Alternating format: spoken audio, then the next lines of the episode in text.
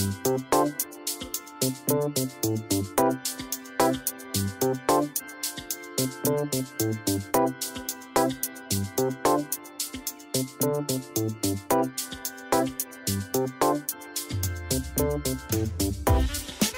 pendengar, selamat datang di podcast Dokter Pribadi sesi yang ke-25. Tetap bersama saya Hadadi Wijaya, host dari podcast ini. Selamat datang buat yang baru pertama kali mendengarkan podcast Dokter Pribadi. Dan selamat datang juga buat para pendengar setia. Nah, di sesi kali ini kita bakal ngobrol soal sesuatu yang umum, sesuatu yang ya cukup santai sih. Kalau di beberapa sesi sebelumnya kita ngobrol agak dalam mungkin soal anak, soal ASI, soal MPASI, kemudian kita juga sempat ngobrol soal vape di sesi kemarin bahkan. Nah di sesi ini kita bakal ngomong yang umum nih. Nah jadi um, salah satu penyakit yang paling umum yang masyarakat kita sering alami itu adalah sakit mah. Nah sebenarnya ketika orang sudah punya sakit mah, apa sih yang harus kita lakukan, apa yang tidak boleh kita makan, boleh kita makan, apa yang bagaimana pola hidup yang harus kita punya supaya sakit mah ini tidak tercetus atau mengganggu aktivitas kita. Nah, di sesi kali ini saya kembali ditemani oleh co-founder dari podcast Dokter Pribadi, Dokter Hari Pribadi. Halo dok. Halo. Halo di Gimana? lama nih nggak datang sini. Ah, udah lama banget nih nggak mampir-mampir lagi nih. Gimana Hari ini kita mau bahas itu ya, apa tentang mah ya yang umum-umum aja. Yang umum aja dok, yang umum aja. Karena eh, ini kan banyak banget kan dok orang yang istilahnya kita sering lah ketemu ketemu saudara atau teman atau kenalan yang, aduh sakit mah nih, aduh nggak boleh makan apa nih karena mah. Nah sebenarnya gini dok, mah itu kan umum banget ya dok ya, umum banget. Nah sebenarnya ketika orang orang dikatakan dia punya mah itu kayak gimana sih dok? Sebenarnya kondisi apa yang ngomong oh saya tuh punya sakit asam lambung? Kondisi Nah. umumnya. Jadi itu sebenarnya mah yang ada di orang awam tuh sama dengan diagnosa keranjang sampah di eh, dunia medis yang kita sebut dispepsia. Oke. Jadi eh, dispepsia itu adalah suatu diagnosa yang sangat luas sekali, di mana semua yang ada di pencernaan istilahnya, ketika ada nyeri di bagian ulu hati, semua bisa dikategorikan sebagai dispepsia. Sebenarnya eh, dispepsia sendiri itu harusnya dicari penyebabnya dari mana, karena sistem tubuh kita itu, sistem persyarafannya itu dia khas untuk bagian pencernaan. Jadi usus, eh, kemudian eh, organ-organ internal yang di daerah eh, perut itu tuh semua ketika dia mengalami radang atau terjadi sesuatu yang bermasalah Hmm. itu dia akan tercetusnya kebanyakan ada di nyeri di bawah tulang dada yang kita sebut regio epigastrium di bawah eh, Di ulu hati itu kalau orang ngomong ya. di ulu hati. Nah, ya di ulu hati itu. Semua yang jadi sakit di situ ya kita sebut semua waktu awalnya terdiagnosanya dispepsia atau sakit sakit mah lah. Bahkan untuk eh, sebagai gambaran ekstrimnya kalau nyeri usus buntu yang di perut kanan bawah itu, itu kan usus tuh. Ya.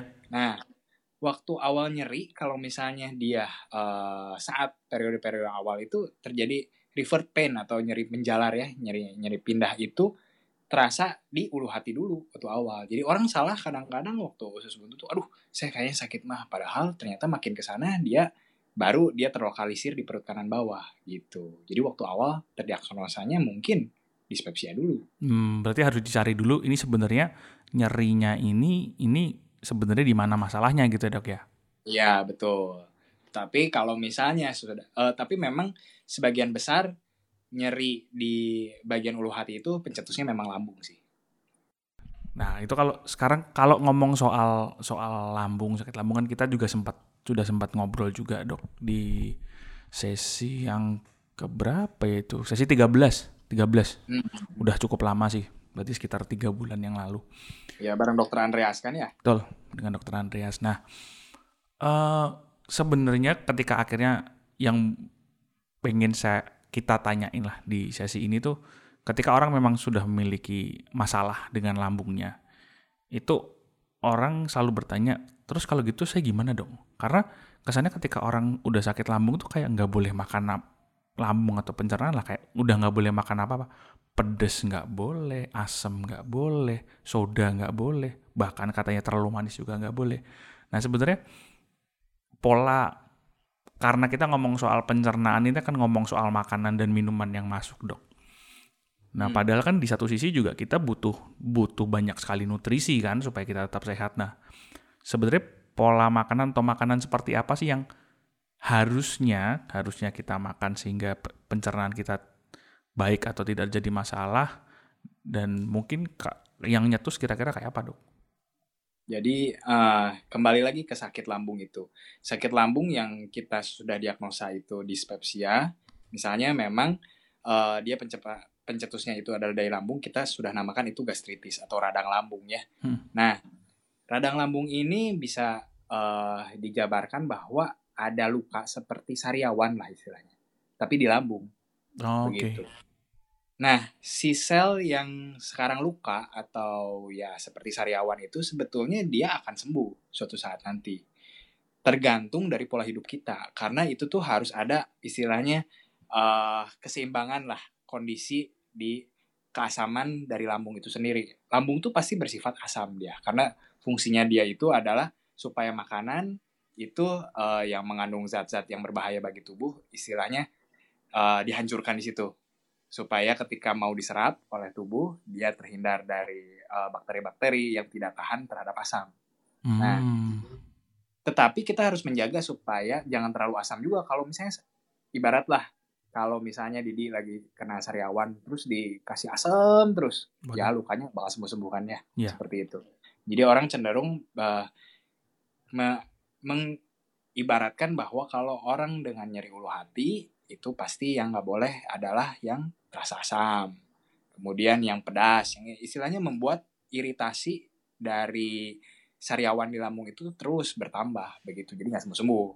Nah, oh, okay. tetapi kalau kita bisa menjaga supaya pemulihan itu tetap bisa berjalan dan sesudah sembuh, ya sebenarnya makanannya itu ya bisa istilahnya bebas lagi bisa banyak lagi begitu jadi yang periode yang harus kita jaga adalah periode healing proses ini terjadi itu uh, kita jaga tingkat keasaman dari lambung kita hmm makanya tadi makanan yang asam-asam yang pedas-pedas itu tidak tidak di apa ya tidak disarankan lah istilahnya hmm. dari dulu oke nah itu kan kalau istilah gini itu kalau memang harusnya kan ada healing prosesnya nih dok nah uh, makanan itu yang jadi problem itu adalah sering dikatakan sebagai pencetus malahan dok.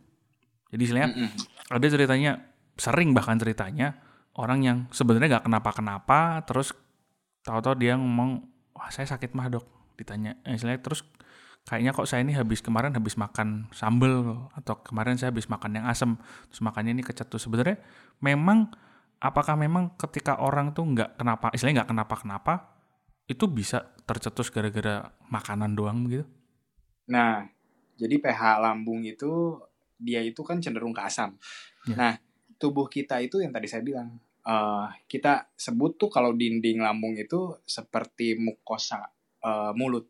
Kita sebut mukosa tuh lapisan ya. Hmm. Nah, itu ketika kondisinya sudah asam dan beberapa orang itu punya lapisannya itu cenderung mudah gampang erosi atau mudah uh, radang Hmm. Nah, ketika dia makan yang terlalu pedas atau terlalu asam saya sedikit, waduh, dia langsung itu terjadi seperti sariawan itu di dalam lambungnya. Jadi langsung terasa sakit. Memang betul bisa langsung seperti itu. Begitu. Apalagi dengan kondisi-kondisi yang uh, dia itu misalnya meminum obat-obatan yang cenderung membuat bagian dari lapisan lambungnya itu gampang terluka. Contohnya, hmm. misalnya pasien-pasien yang dia itu uh, sedang, misalnya pasiennya nyeri-nyeri kaki atau lutut ya kita sebut yang dulu pernah kalau nggak salah didiskusikan yang tentang osteoartritis atau yeah. radang sendi. Nah obat penghilang-hilang rasa nyeri itu ditambah dengan steroid itu sangat membuat bagian-bagian dari lapisan lambung itu rentan sekali. Jadi ketika dia ditambah dengan makan pedas atau makan uh, terlalu asam kondisi pH-nya cenderung langsung turun drastis, langsung terluka itu. Karena asam lambung itu HCl itu sangat asam betul. Hmm, iya iya iya iya. Karena memang istilahnya sebenarnya karena kondisi lambungnya sendiri lapisannya sudah ada optimal, makanya uh, makanan-makanan yang cenderung menambah pH berarti ya keasaman kadar keasaman asam lambung itu bikin ya lebih rentan akhirnya dok ya. Mm-hmm. Juga ada suatu kondisi di mana memang ada bakteri bakteri yang dulu di mungkin ada pembahasan juga sedikit nyerempet ke sana Uh, itu namanya Helicobacter pylori. Nah, hmm. ini tuh bakteri yang kalau sudah ada di lambung, waduh itu saya sangat membuat lambung itu rentan sekali kena sakit uh, mah dan mahnya itu bisa kronis. Hmm. Istilahnya lukanya tuh nggak bisa sembuh lah. Sampai harus harus pakai antibiotik yang bukan cuma satu tapi triple atau dual terapi begitu. Nah, gini dok, yang yang menarik gini sekarang, kalau makanan yang asam sama makanan yang pedes, ya kan itu kan udah jelas ya itu karena berhubungan dengan asam lambung bisa mengaruhi keasaman lambung itu akhirnya eh, apa namanya bi memang bisa mencetus gitu kan logikanya hmm. sederhana asam ditambah asam tambah asam nah ya, betul. yang menarik itu adalah ada juga informasi yang sering berkembang di masyarakat itu mak makanan yang harus dihindarin juga dari orang yang mengalami masalah asam lambung itu adalah satu manis. Udah manis bersoda. Tuh terus yang kedua ini yang banyak banget di makanan Indonesia santan dok itu gimana hmm. ceritanya kok yang manis? Karena kan logikanya kita sederhana dong asam itu lawannya manis. Lah ini kok minuman manis? Terus kemudian hubungannya soda juga gas ini kok bisa mencetus? Terus yang kedua gimana ceritanya santan istilahnya ya mungkin gimana ceritanya santan kok bisa berhubungan dengan mencetus gitu dok?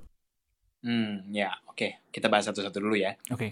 Yang pertama itu yang paling gampang itu uh, soda ya. Hmm. Soda itu adalah minuman-minuman yang berkarbonasi. Dia itu uh, kan sebetulnya dia berbentuk sebagai karbon karbon dioksida yang ditrapping kan di dalam suatu minuman. Sehingga kalau misalnya kita punya Coca-Cola itu dibuka lama kan sodanya hilang gitu kan. Iya. Nah, itu sama ketika kita uh, meminum soda itu kan dinding lambung kita itu memang mudah meregang. Nah, uh, kalau kita makannya aja lagi banyak itu lambungnya bisa meregang sekali. Kalau makannya sedikit dia ukuran lambungnya cenderung kecil. Hmm. Nah, ketika ada sariawan lah istilahnya di situ, kemudian kita regang, kebayang tuh kayak oh. ada karet kita regang tuh. Kayak oh, pasti sakit. Hmm. Nah, ya jadi kadang-kadang memang secara tidak langsung jadi tambah tercetus sakitnya. Hmm, ya ya. Gitu. Ya. Nah, terus yang kedua tentang santan. Nah, hmm. santan ini sama dengan makanan-makanan berlemak, ya, karena dia itu mengandung uh, lipid atau lemak yang kan dalam kondisi yang cukup tinggi itu akan mencetuskan asam lambung, ya betul. Kenapa? Lewat jalurnya itu sebetulnya ketika kita itu makan yang berlemak dan makan santan, itu tubuh kita akan mengeluarkan enzim untuk uh, memecah lemak tadi. Sebetul, sebetulnya fungsinya mencerna, mencerna lemak tadi. Enzim itu adalah lipase yang seperti itu. Hmm. Lipase itu sebenarnya uh, keluar dari pankreas, organ lain di dalam tubuh kita. Tetapi kadang-kadang memang uh, lipase atau istilah enzim mencerna ini dia itu akan mencerna juga lapisan dari uh, lambung yang sudah luka, jadi tambah sakit tuh. Oh, berarti ya berarti istilahnya karena ka, kalau yang santan karena dia lemak itu selain begitu lemaknya tinggi, enzimnya keluar banyak, selain lemak yang masuk dari makanan yang itu tercerna di lambung termasuk lapisan mukosanya lambung yang emang protein juga termasuk istilahnya kena dampaknya juga gitu ya, Dok ya. Iya, karena lapisan lambung itu juga mengandung lipid juga.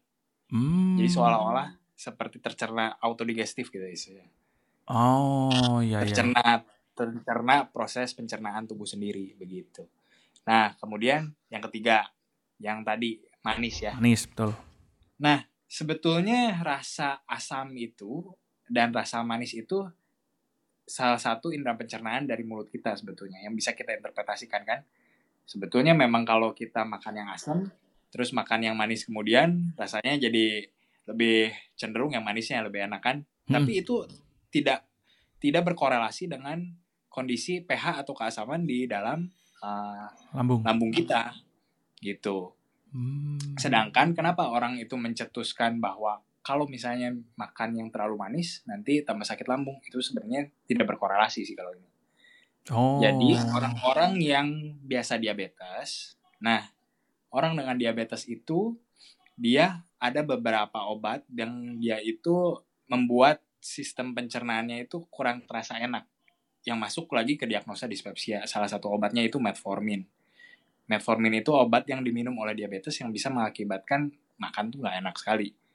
Nah, mulai dari uh, mulutnya terasa metallic taste atau seperti makan sendok hmm. ada di dalam di dalam sendok sampai perutnya itu terasa sebah jadi rasanya lambungnya itu jadi begah begitu oh, penuh okay, okay. atau bloating nah ketika orang dengan diagnosa uh, diabetes dan nyeri di ulu hati ya, karena rasa tidak enak itu maka orang cenderung kalau makan manis itu jadi tambah nyeri tambah begah seperti itu sebutnya Padahal oh. itu cuman hoax aja atau mitos, nggak ada berkorelasi secara langsung.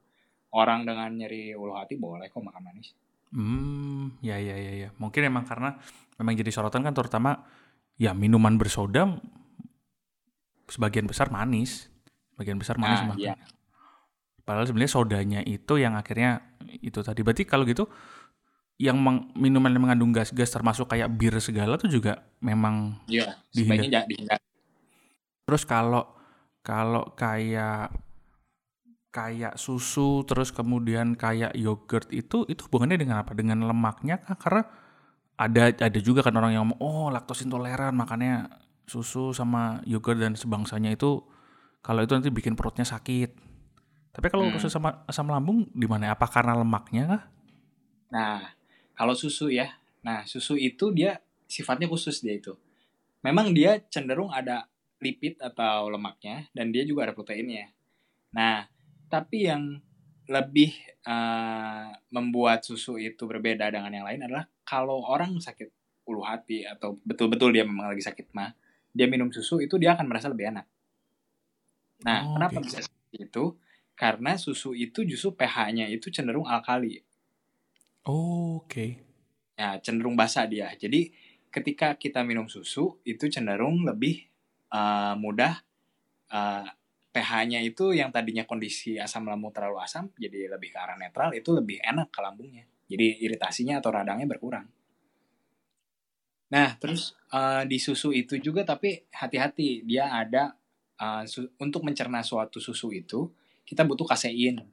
Nah, kasein itu juga dia memiliki efek agak sedikit buruk untuk uh, iritasi lambung karena dia seperti lipase dia akan berfungsi autodigestif untuk uh, lapisan lambung itu sendiri. Jadi hati-hati jangan terlalu banyak juga kalau misalnya lagi sakit mah minum susu, minum susu, minum susu seperti itu. Lama-lama juga jadi meskipun pH-nya itu sudah menjadi lebih basah, jadi tidak terlalu sakit, tetapi proses healing dari uh, sariawan di lambung itu tidak membaik tidak membaik. Hmm, ya ya ya ya ya ya ya. Nah, Terus ada lagi dok, ketika orang punya masalah sakit lambung itu biasanya yang katanya bisa memicu itu makanan yang keras-keras. Orang kalau sakit lambung tuh makannya yang lunak-lunak aja, jangan yang keras-keras. Itu hubungannya di mana dok? Nah, itu betul. Itu bukan hoax. Jadi kan lambung itu dia bekerja tuh dia dengan cara dia saling menggesek dindingnya satu sama lain. Sama kayak kalau ayam tuh ayam itu untuk dia bisa mencerna makanan dia tuh perhatikan deh dia tuh biasa makan kerikil-kerikil yang kecil. Mm-hmm. itu fungsinya dia itu masuk ke dalam tembolok atau lambungnya si ayam untuk dia memudahkan menggerus di dalam tuh grinding lah menggerus oh. makanan yang dia makan. Nah okay, okay, okay, tubuh kita tuh nggak ada kerikil tuh yang kita makan kan? Jadi memang kita hanya mengandalkan uh, gigi kita untuk uh, menghaluskan makanan Lalu proses di dalam lambung itu adalah menyimpan makanan sementara dan mengasamkan makanan itu sehingga menjadi bubur seperti kim istilahnya. Uh, nah dia itu sampai halus betul-betul di situ. Nah kalau kita sekarang sedang sakit lambung, kemudian ada iritasi atau sariawan di lambung dan proses uh, lambung itu untuk mencerna makanan dia saling membenturkan dindingnya satu sama lain dan menggesek-menggesek seperti itu, kebayang nggak kalau makanan yang kita makan itu yang keras-keras yang tidak kita gigit dengan baik masuk ke dalam tubuh dalam kondisi masih uh, padat. Hmm, nah, ya. itu ya. Sama kayak itu rasanya sama kalau kita makan gorengan tapi lagi sariawan ya dok ya kira-kira. Nah kayak gitulah. Sakit sih memang itu. Nah Nah, kalau gini dok, kalau dari tadi kan kita ngomongin terus soal makanan yang bikin pencetus, pencetus atau mungkin perparah. Nah, sebenarnya ada nggak sih makanan-makanan yang ya tadi sebenarnya ini kan masalah pencernaan. Tapi di sisi lain kita juga butuh nutrisinya kan. Nah, ada nggak makanan-makanan yang istilahnya bisa mengurangi atau mengurangi sakitnya atau bahkan mungkin membantu proses penyembuhan? Hmm. Ada beberapa sih yang biasanya kita anjurkan ke pasien-pasien kita. Sebetulnya makanan-makanannya cenderung kita pertama itu adalah makanan yang lunak, yang mudah untuk uh, dicerna tadi kan. Hmm. Yang kedua itu ada beberapa makanan yang khusus uh, kita anjurkan kepada orang-orang yang memang dia itu mahnya itu istilahnya mudah sekali tercetus dan gak sembuh-sembuh.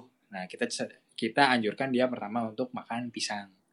Nah pisang ini merupakan salah satu makanan yang terbaik untuk lambung ya karena hmm. dia itu pH-nya sekitar 5,6 jadi dia cenderung uh, asam tapi tidak terlalu asam kemudian dia cenderung lunak dan dia itu memiliki beberapa vitamin kayak akan vitamin C yang dia itu bagus untuk pertumbuhan dari uh, dinding lambung sendiri hmm. itu yeah. kemudian ada beberapa lagi yaitu roti kalau roti itu roti yang biasa itu tapi yang cenderung roti gandum. Nah, kalau roti gandum itu dia kaya akan mineral dan vitamin-vitamin yang kita butuhkan untuk dia endotelisasi ya istilahnya untuk membentuk kembali salur uh, lapisan dari lambung itu sendiri. Hmm, ya ya ya. Kalau roti gandum tuh saya juga pernah dengar katanya seratnya juga membantu mengurangi maksudnya mengurangi asam atau gimana tuh benar kan dok? Karena ada juga yang menyarankan makanan yang tinggi serat. Jadi kayak sayur hijau gitu. Sebenarnya apakah emang serat itu juga membantu juga proses mengurangi? Serat itu sebenarnya dia itu tidak diserap oleh tubuh ya. Dia hmm. itu sebenarnya adalah uh, ya sebenarnya kalau kita makan serat itu supaya kotoran kita uh, cenderung lebih banyak kondisi airnya di dalamnya. Jadi kotoran kita lebih gampang keluar dalam tubuh kita. Seperti itulah dia pembawa zat sampah lebih gampang. Oh iya iya ya karena dia lebih lebih bisa lebih cair, istilahnya lebih lunak juga akhirnya juga membantu sistem pencernaan kita kerjanya nggak keras-keras ya. Iya, nah efek tidak langsung dari sayuran hijau itu seperti brokoli, buncis, asparagus yang begitu yang kita anjurkan ke pasien yang dalam kondisi lemak itu fungsinya selain dia memperlancar di uh, peristaltik atau pencernaan dari usus itu dia itu juga akan mengurangi uh, tubuh kita untuk mengeluarkan gas. Karena usus itu kan cenderung dia tuh gas tuh isinya. Hmm. Nah, kalau usus itu sudah terlalu banyak gas, lambungnya terdistensi atau meregang, nah itu kan akan sedikit sakit hmm. lambung kita. Nah, kalau kita dengan kasih sayur hijau seperti itu, otomatis dia itu akan mudah membawa kotoran kita keluar, mudah orangnya gampang istilahnya buang angin seperti itu, cenderung gas kandungan gas di usus dan di uh, lambung itu cenderung lebih uh, rendah jadi nggak sakit lambung. Hmm, membantu mengurangi saya tek karena kalau banyak gas saya tekanannya ya. Mm-hmm. Ya ya ya ya ya. Berarti intinya makan kalau sayur hijau tuh dia membantu ya secara tidak langsung sebenarnya dia membantu maintain sistem pencernaan itu supaya kerjanya lebih enteng kalau gitu dok ya. Mm, lebih enteng gitu. Nah, dok, yang menarik ini kan gini. Sekarang ini kita terutama masyarakat kita kan banyak tinggal di perkotaan. Banyak tinggal di perkotaan yang akhirnya kita juga banyak uh, mengkonsumsi makanan-makanan yang udah diproses. Kalau kayak tadi makanan yang dokter-dokter sarankan untuk yang punya istilahnya masalah dengan asam lambung, dengan lambungnya kan makanan yang cenderung alami tuh dok sayur pisang gitu nah kalau kita kita masyarakat perkotaan ini kan makanannya banyak banget yang udah diproses banyak banget yang instan nah terus kayak yang salah satu yang paling sering istilahnya jadi kambing hitam itu kan mie instan dok. Ya. Mie instan dan produk-produk instan lainnya. Tapi cenderung paling banyak mie instan sih. Sebenarnya akhirnya nih korelasinya di mana? Dan sebenarnya saran buat kita-kita yang mungkin dengan segala kesibukan kita, aktivitas kita tuh mungkin sulit untuk mendapatkan makanan yang cenderung alami, cenderung makanan yang mudah diproses, kemudian fast food itu saran dokter gimana sebenarnya? Hmm. Oke. Okay. Jadi ya betul, mie instan itu adalah makanan segala umat dan terutama untuk anak kos, anak kemudian orang-orang yang begadang seperti itu ya. Betul. Cenderung gampang sekali makan mie instan dan fast food. Sebenarnya mie instan itu kalau dimakan dalam kondisi tubuh kita oke, okay, tidak dalam kondisi stres, tidak dalam uh, sedang begadang seperti itu dan dalam kuantitas yang normal itu tidak apa-apa. Tapi kan cenderung kalau kita habis begadang atau apa langsung misal dua bungkus pak. Betul. Gitu kan ya. Betul. Nah sebenarnya mie itu dia hanya mengandung karbohidrat tinggi. Jadi dia kaya sekali akan kalori dan dia tuh karbohidrat tinggi dan karbohidratnya itu simplex. Karbohidrat simplex itu dia gampang sekali dipecah oleh tubuh. Mulai dari dia dikunyah masuk ke dalam mulut itu dia udah dipecah dan efek dari karbohidrat itu, kalau kita lihat rantai kimiawinya, dia pasti menghasilkan karbon dioksida. Hmm, nah, ya. sama. Jadi dia itu ketika nyampe ke lambung, itu tuh akan membuat lambung kita bloating atau sebah. Karena kaya akan gas tadi. Oh, nah, oke oke oke oke. Sama halnya juga uh, kalau kita makan mie instan itu kan biasanya nggak cocok tuh kalau cuman makan mie instan tanpa bumbunya kan nggak oh, mungkin. Betul. Nah biasanya bumbunya itu ditambah lagi dengan uh, istilahnya sambal, saus, kemudian cabai seperti itu. Yang dia tuh sangat iritan sekali. Apalagi kalau dimakan pas begadang itu pasti temennya itu kopi. Nah, betul. Nah, kalau kopi itu sendiri memang uh, tidak terlalu berkorelasi langsung, tetapi dia itu uh, ada sifat dari kopi itu yang dia sedikit mencetuskan tubuh kita untuk mengeluarkan asam lambung lebih dari biasanya. Hmm. Jadi kombinasinya udah cocok tuh untuk bikin asam lambung kumat. Iya iya iya. Nah kalau kalau fast food seperti misalnya uh, ayam goreng yang begitu ya, yeah. fried chicken seperti itu, sebenarnya tidak ada korelasi langsung kecuali dia itu terlalu berlemak atau terutama di bagian yang dia itu kan kulitnya itu biasa dibuat crispy kan. Betul. Nah itu cenderung lebih banyak lemaknya. Jadi kalaupun mau makan fast food seperti itu lebih baik kulitnya disingkirkan. Kalau untuk burger, burger itu ya cenderung dia memang lemaknya tinggi di dalamnya. Itu kan uh, sangat diproses sekali. Ada ah daging cincang, ada yang daging cincang di dalamnya itu kan dia digoreng dengan suhu tinggi dan dia biasa menyimpan minyak uh, minyak yang terlalu banyak. Itu juga tidak dianjurkan sih sebenarnya.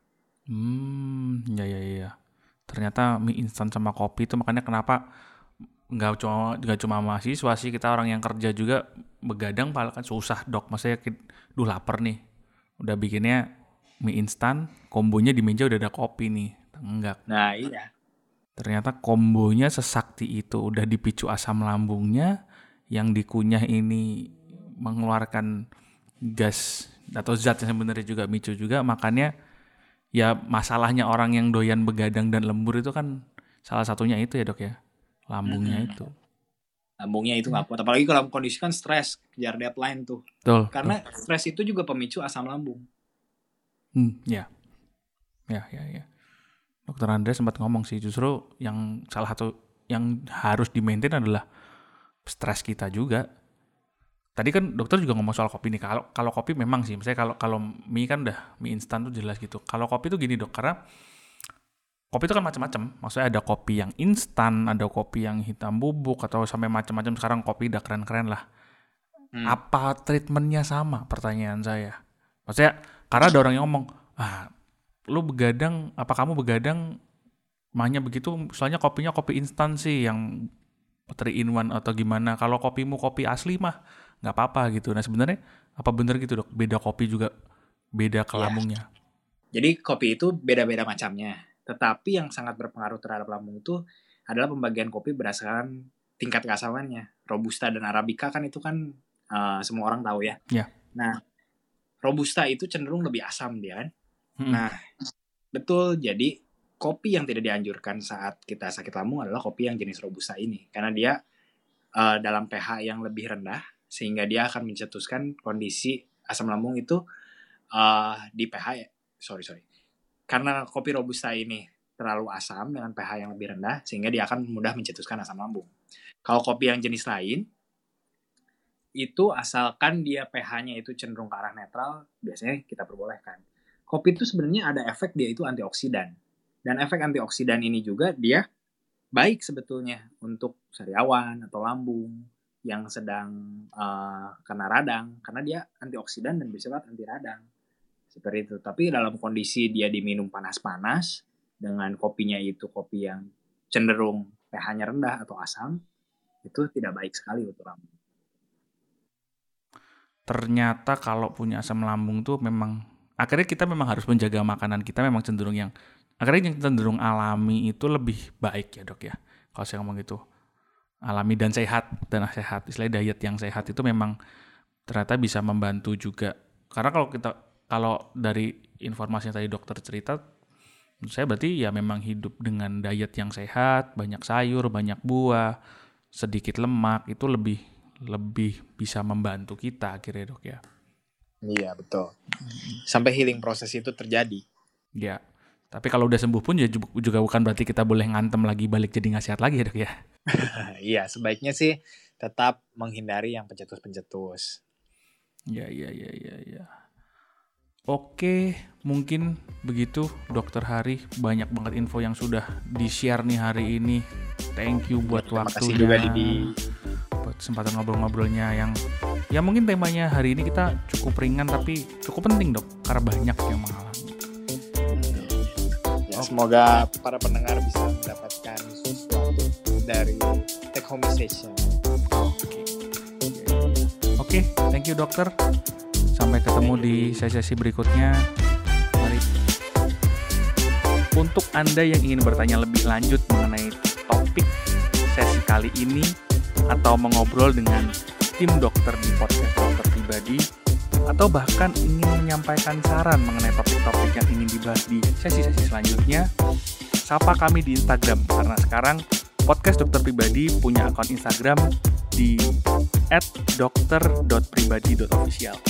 Sekali lagi akun Instagram kami ada di @dokter.pribadi.official.